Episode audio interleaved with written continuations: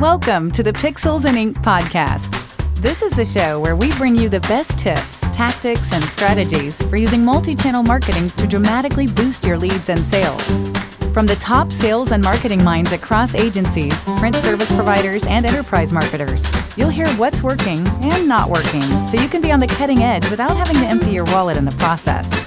All right, here are your hosts, Mackenzie Farshid and Dave Rosendahl. All right, well, welcome back, boys and girls, to this next episode of Pixels and Ink. How are you doing, Mackenzie? I'm doing great today. I'm again so happy to be here. I know it's our second episode back in our reinvigoration here, but just so happy and, and blessed to be here with you all. Yep, and so today we're going to continue this uh, second uh, episode here in a series where we're talking about this weird way of generating leads that we found to work really well here at Mindfire that we're now sharing with the community. Yeah, so if you didn't hear the last episode, you might want to pause here and go back and listen to it because Oh, yeah. that's going to actually lay the foundation for what we're going to start diving into in the next few episodes. Yeah, yeah, you should definitely do that. Go back and listen to the previous episode. So today we're going to be talking about how you can ethically steal other people's content that you know already works and it addresses many of the issues that we talked about in the previous episode. Yeah. So one of the things that we expressed is that marketing is really challenging, uh, Mm-hmm. largely in part because creating content that's really engaging, that's um, educational, that pro- that performs is really challenging, and it's time consuming, costs a lot of money. Mm-hmm. And so the first tactic in this weird lead generation strategy that we're going to be teaching you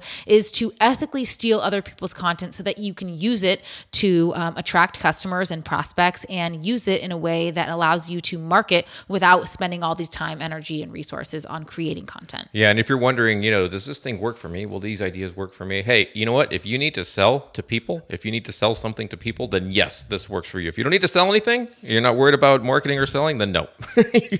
this this isn't for you. But for the rest of us who need to make a living selling and, and marketing our services, this is for you. So let's jump right in. I'm going to talk to you about how you can take the the first step here, which is to understand where you can get content that has already been proven to work and figure out how to use that for your own audience. All right? Let's jump right in.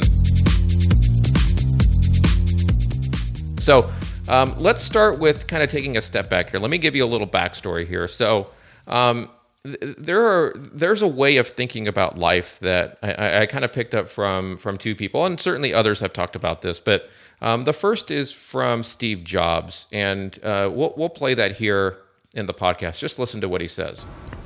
It comes down to trying to expose yourself to the best things that humans have done and then try to bring those things in to what you're doing.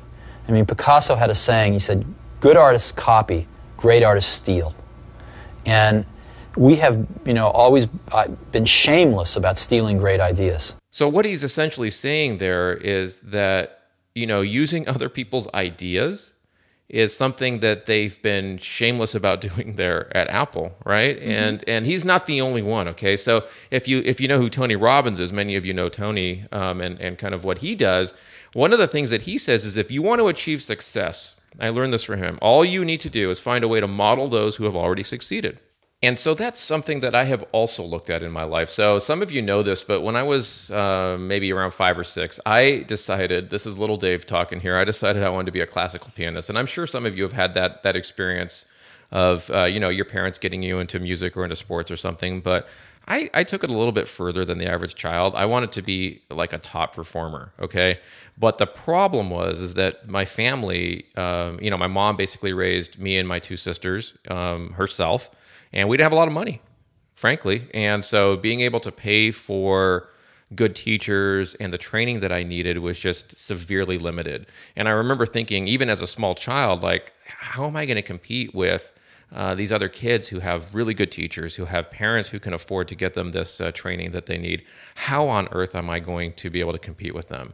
But what I found is that there was a way I could do that by modeling what other successful pianists had already done. So what I mean by that is I could look at how they practiced, how they memorized music, how they rehearsed, how they played with orchestra, how they could even uh, practice their craft without being at a piano. There's all these weird mental imagery techniques that you can that you can do, and I learned that by just watching other people. And I'm sure there's situations like that for you too in your life, Mackenzie, right? Where you've you've modeled somebody who has gone before you who you can learn from. And men and women, if you're thinking about these people in your life, I'm sure you can you can imagine how um, they've helped you. Maybe without even realizing it, you're already doing this type of thing, modeling behavior after someone who's been there before you. and someone who spent a lot of time creating or mastering their craft. You know, not only do you watch them at wh- what they're doing to learn what they're doing, but you're also taking all that time and energy that they've invested Yep. and you're skipping a lot of the Leapfrogging. Exactly, you're Yep. leapfrogging forward. Yeah, so this might seem small, guys and girls, but this this whole um, concept really started me on this whole path of reverse engineering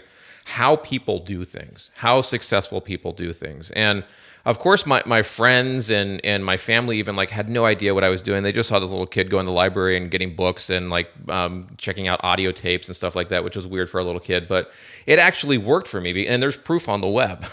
I was uh, I was eventually one of the top pianists in the state. Um, there's a YouTube video that shows me playing with an orchestra and such, which proves that this actually ended up working for me. So, what, what's the point of this? Here, here's the key of what I'm trying to, to to bring home here is that I have, for whatever reason, as a small child and up until present, used this concept, even maybe in some cases without realizing it, because I took this same thinking.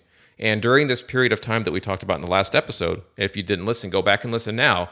But I used this thinking to figure out how we could apply this to the world of marketing. Meaning, because as you said, Mackenzie, it's hard to create this content, right? I said to myself, okay, is this same thing true for content? In other words, can you model in some way what's already working for other companies, other marketers? Can you use that for yourself? Okay. But the mistake that many of you are going to make is that you, if you, if you, try to do this, you're probably going to go out and try to create content from scratch. Yep. Okay. And that's what we did too. But that's not how you're going to be successful. Yep, it's going to take too much time, too much energy, and you're going to become burnt out. Yep. And now, whenever we talk about this in, in, classes or in front of people or, or one-on-one, usually somebody will say to me or someone will come up to me and say, "Hey, Dave, that's cool, you know, but I- I'm pretty cool. I'm creative. I can come up with stuff. I don't. I don't need to copy other people's content. You know, I, I have this new idea that nobody else has." And I always kind of chuckle and I, I, I step back and I, I, I say the same thing usually. And it's this quote. You may have heard this. Um, you can always tell who the pioneers are because they have arrows in their back and they're lying what Face down in the dirt. yeah, exactly.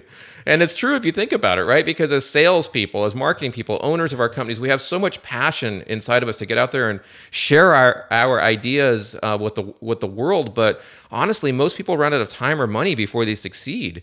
And the reason that this happens to them is because they're trying to recreate the wheel, or like you said, Mackenzie, that they're not kind of leapfrogging this this difficult process by not modeling what's working in other people, right? And so what ends up happening is they get all of these arrows in their back, and they never make it because they're they're face down in the dirt. Yep. Okay. So the first step in this process, I'm going to take you through three steps here that you need to know about how to find content from other people that's already working. All right. So if you're driving or you're riding a bike or you're doing yoga or whatever you're doing, uh, don't worry. Mackenzie's going to link this up in the show notes. Okay. But step one is that first you need to find some good content. Yep. Um, content like the thing that we talked about in the last episode, this Mercedes Benz article. And again, that's going to be in the show notes, right? So you got to find content that's already working. But the question is, How? how do you do that? Yeah. So check this out. Um, it's funny because I remember I was laying in bed thinking about this same exact question during that period of time. And as many of us do, and I hate to admit, I you know I do the same thing. You know, I scroll aimlessly through Facebook, just just looking for something cool. And I remember thinking suddenly, you know, what if I searched for one of these topics that's important to our audience on Facebook? I wonder what would happen. And if you can think about Facebook, you know how they in Mackenzie on the upper left hand corner you can search for people. Mm-hmm. Usually I'm searching for people there, you know, and mm-hmm. maybe most people do that, or maybe maybe people search for other stuff there. But I remember typing in specifically in there the word direct mail. Okay. What I found is that when I typed in the word direct mail, Facebook came back and showed me a bunch of posts from other people, other organizations, other companies with that word in it. Yep. Does that make sense? Yep. So instead of seeing people, I was seeing content. But what was really unique, and you can do this, men and women, on your own, is you can look at those posts and you know how underneath you see how many comments and how many likes it has? Mm-hmm. That's the key right there. Because if you look at that and you look at the emotions, you can see two articles side by side, one that has maybe three or four thumbs up, you know, likes, and maybe two shares, and another that's got like 200 or 2,000 emotions and a couple hundred or a couple thousand shares. Yep. So not not only can you search for this and find, you know, conversations about this topic or find content that's out there, but then you can discern which is the most Exactly. which is the best, what's performing Exactly. the best. That's exactly what what occurred to me is that you know what Facebook is uh, I don't want to say inadvertently, but they're implicitly giving you signals around what content is already working. So I said, okay, you know, Facebook is cool, but maybe I can do this on LinkedIn too. And so what I did is I, I you know, went over to LinkedIn. I had the app on my phone. I did the same thing. I typed in the word direct mail uh, because that's particularly of interest to our, our audience. And lo and behold, the same thing was possible on LinkedIn. And men, men and women, you can do this yourself. So LinkedIn will come back and show you posts from other people talking about your topic, and you can gain some insights into how well it's doing by looking at those social signals. Yep. So now, as we started to tap into this, which believe me, very few people look at the world this way. Very few people are looking for content this way. So if you're listening to this episode, you actually now You're have, ahead of the game. You're you're ahead of the game. You have one of the key secrets here. Um, but I what, what happened to us is I remember distinctly thinking, all right, so with this information, what should we do? Should we either like write content that has the same theme or the same premise behind it that that we already know kind of works, and that's one strategy, Which right? we know takes a long time. Take some time, yep. Or is there a way we can actually use their content? And now we're just talking you and me, Mackenzie, and the listener, right? We don't want anybody else to hear this, right? Is there a way we could actually use their content? And I know you're probably thinking, "Ah, that just sounds weird. How on earth would you do that? Well, if you have a way to write this down, write Sniply down, S N I P L Y. And I'm sure we'll link this up in the show notes. If you haven't heard of it, Sniply is this really cool service that allows you to take this content that you find, let's say like that Mercedes Benz article, right? And you paste it into Sniply and you get a unique URL back from Sniply. It's specific to that article, okay? And now what you can do is you can share that link.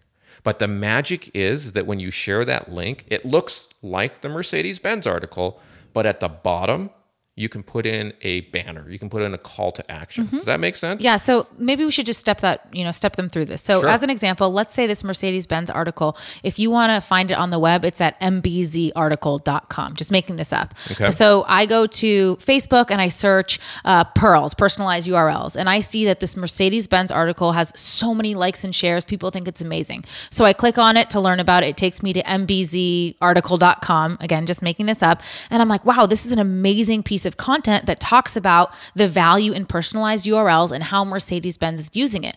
Okay, cool. I want to now use this for my own business. I want to market uh, to my database or whoever I'm targeting and show them this. But instead of just showing them this article, mbzarticle.com, I want to have a way that they can actually respond Yeah. to me. Yes. So what you do is you take that article URL, the MBZ article dot com in this example Mm-hmm. you go over to sniply which again we're going to link up in the show notes you put it in there and then it creates a new url as Yep. an example abc.com or mindfirembz.com whatever Mm-hmm. it is and at the bottom of it it looks like the same exact article but at the bottom there's a banner across it that if you click takes you to a place that you decide so as an example let's say we did this for our company Which we did. which we did Yep. and we still actually do Yep. And it takes we send it to people. They go to abc.com or my mindfire mbz whatever it is that sniply created Mm-hmm. and you scroll you're reading wow this is an amazing article it looks exactly the same as the actual native article Mm-hmm. but then at the bottom there's this banner and it's bright red and it says want to learn how you can use PURLs like mercedes-benz did click here Yep. and then it takes you to the mindfire website the so again right using a piece of content, a website article that's performing really well on a topic that's of interest to you, your prospects, and customers. Yep. Creating a new link in Sniply with embedding a banner at the bottom so that people can respond to you. Yep, men and women, that is huge right there. So let's recap. Step number one is find content that's working. I've given you two ways to do that Yep. Facebook and LinkedIn, right? We talked about both of those. And second, you want to start to embed the call to action within that content. Just as Mackenzie said, we can link up an example in the show notes. You can embed a call to action. It's that red bar as an example at the bottom of the content that then links to your website. Okay. And it can be any article, even if it's hypothetically CNN.com. It can happen for, for any article. Yep. So that's uh, steps one and step two. And now in step three, what you need to do is, and this is what we found, is if you make that content the focal point of a multi-touch, multi-channel campaign, and let me let me define that in a moment. But if you can imagine in your head, you're putting that content at the center here, okay? And then you're going to drive uh, traffic to that content. And the way you're going to drive traffic is through email, multiple emails. You can do it through Facebook posts, LinkedIn posts, Facebook ads, LinkedIn ads, a variety of different ways to drive traffic to that content, right? And then, as you said, Mackenzie, when people are reading that, some percentage of them are going to see that call to action at the bottom and say, Yeah, I do want to find out more. Mm-hmm. And then from there, you can link them to either a webinar sign up or, like in our case with the PURLs, it's a what is it, a demo request or Mm-hmm. info request, right? So you can turn those nameless, faceless visitors who are on your content into leads for your business. That makes sense? Yeah, I- you know what I want to do right now? I just want to take an example for if you are a printer who does promotional items. Okay, so let's say that you're a printer and one of the segments of your business that does really well or that you want to market more is promotional items, let's say for trade shows. Okay. Okay. Mm-hmm. So, as an example, I'm the marketer, I'm the business owner, and I go to Facebook or I go to LinkedIn and I search promotional items for trade shows. And I see that there's a article that someone wrote on let's say Freeman, you know, Freeman is a is a company that helps put on trade shows. But let's say they put an article about one of the, you know, the best ways to throw a trade show or the best secrets to having the most successful trade show. Okay. And one of them, it talks all about using promotional items to bring people from the aisles to your booth. Hmm. Well, so let's say I'm like, wow, that's great. I'm a printer. I offer promotional items. I want people to see how important promotional items are for the success of their trade show. Right. So then I take that article, I copy the URL, I put it in Sniply. It mm-hmm. creates the same exact article, but at the bottom, we put a call to action that says, Want to take advantage of 50% off promotional items for your next trade show? Click here. Yep. And so now you send an email to all of your prospects or customers, sending them to this article, which is all about how important promotional items are for trade shows. And at the bottom, it says, Hey, want to take advantage of 50% off? Yep. Well, a certain percent of those people are like, yeah, of course I do. I want to do that. Yep. So they're sold on why they should do it because they have a piece of content that's an educational resource that's proven, you know, it's it's a really good performing. They see the effectiveness of it and they want to take advantage of it. And now that turns into a lead for you. Yeah, and let's remind everybody. So when we talk about good content, uh, we talked about this in the last episode. That can cost thousands of dollars, tens of thousands, in some cases even more than that, right? But here you're leapfrogging that process because first of all, you don't have to pay for the content. Second, you already know that it works, right? And you know that engaging people with that content is going to be significantly easier than trying to come up with something and trying to figure out what's going to resonate with the audience. And in this case, it's written by a really reputable source. Yep. You know Yep. what I mean? Mm-hmm. And so it was this technique, these tactics that started getting us the results that we talked about in the last episode, where all of a sudden lead flow started to increase. We started to find more uh, leads at our, at our hands than we could actually deal with. And actually, let's put this chart here. I have this chart in front of me, uh. Let's put this in the show notes too, and let's show people kind of how this impacted our lead flow. We'll actually show you a graph of that. Okay, so you'll want to go to our blog, find it on our blog, and uh, you'll see that almost um, immediately this started to have an impact for us. All right, it started to create uh, somewhere on the order of 10 to 20 leads per day, 10 to 20 leads per day using these techniques. Now, the cool thing for us is that all of this was only about $100, right? Because actually, Sniply has a free level. You can use Yep. it for free, or you can pay a few bucks to unlock it. So it would have taken us years probably to create all the content that we came across uh, in, in this process um, that, it, that is really just already out there. And all you need to do is to figure out how to unlock it using something like Sniply, okay? So there are numerous channels for finding content. Okay, I'm going to share with you um, in in an upcoming episode some ways that you can shortcut this process. But that is the idea in a nutshell. All right, you go to Facebook, you go to LinkedIn. Actually, you know what? Let me give them a little tip Okay, right here. let's do it. Does that sound good? So here, here's a shortcut, men and women. This is this is special just for you, the listener. Uh, what we found is this thing called BuzzSumo. Again, let's write that down and maybe put it in the show notes for people. Okay, BuzzSumo is B U Z Z S U M O. Okay, and what this does is, yes, you can go to Facebook. Yes, you can go to LinkedIn and look for this content. But wouldn't it be cool? If there was one place that searched across a bunch of social networks for you and allowed you to see what was trending or what was popular in these social networks. Yep. Well, that's what BuzzSumo does. Okay, so you can go there, you can type in the word direct mail. Um, you can do searches for free as well. This you don't have to pay for anything. You can certainly pay to unlock more content, but what it'll do is it'll turn up these gems of content, these things that are already working, these engaging pieces of content, and allow you to jumpstart and say, okay, this is working well on Facebook, this is working well on LinkedIn, this is working well here and there. I know this is something that I want to use, right? Yep. And so what I did, what we did is what every great company needs to do, what every great salesperson, marketer, entrepreneur, business owner needs to do. I actually paid for this service. I pulled out my credit card, I paid for BuzzSumo, And now it's like all of a sudden, you know, spending a few bucks is literally opening up the door to make thousands or potentially millions by finding this content that's already working. And that's at buzzsumo.com. Again, it's not a Mindfire product, B U Z Z S U M O but a fantastic way to jumpstart the yeah, process. and we're not we're not affiliated with them Nope. at all. We, we maybe that we should be, but Yep. no, but we're not. But it's just a way. It's a shortcut. You know, it allows you to look across all channels, across all Huge. different places where content is, and find the best performing content across all channels. So let me summarize then. So what I've shown you here and what Mackenzie and I have been talking about is a way of eliminating, or, or maybe a better thing to say is obliterating Yeah. the struggle of creating good content that we found, as we talked about in the previous episode. Good content is what drives engagement from your target audience, okay? And we know that that's difficult. We know that that's hard, but now you have a secret way. You have a way of doing that that allows you to skip all of that and get right to the good content that's going to drive engagement, clicks, and leads. Okay. So that's the first step of the process. In the next episode, we're going to talk to you about how to actually use that content in a multi touch, multi channel campaign. And we're going to go through the process around how to drive traffic to that content to start generating more leads for you. Sounds good. Sound good? Yep. All right. With that, men and women, thank you for being with us today. We look forward to seeing you in the next episode. See you soon. All righty. You've been listening to the Pixels and Ink podcast with Mackenzie Farsheet and Dave Rosendahl. For more information and to get the resources mentioned in this episode, visit mindfirestudio.com slash blog. We look forward to seeing you next week. Until then, keep testing your marketing to find out what works for you and your business and get ready for your leads and revenue to grow.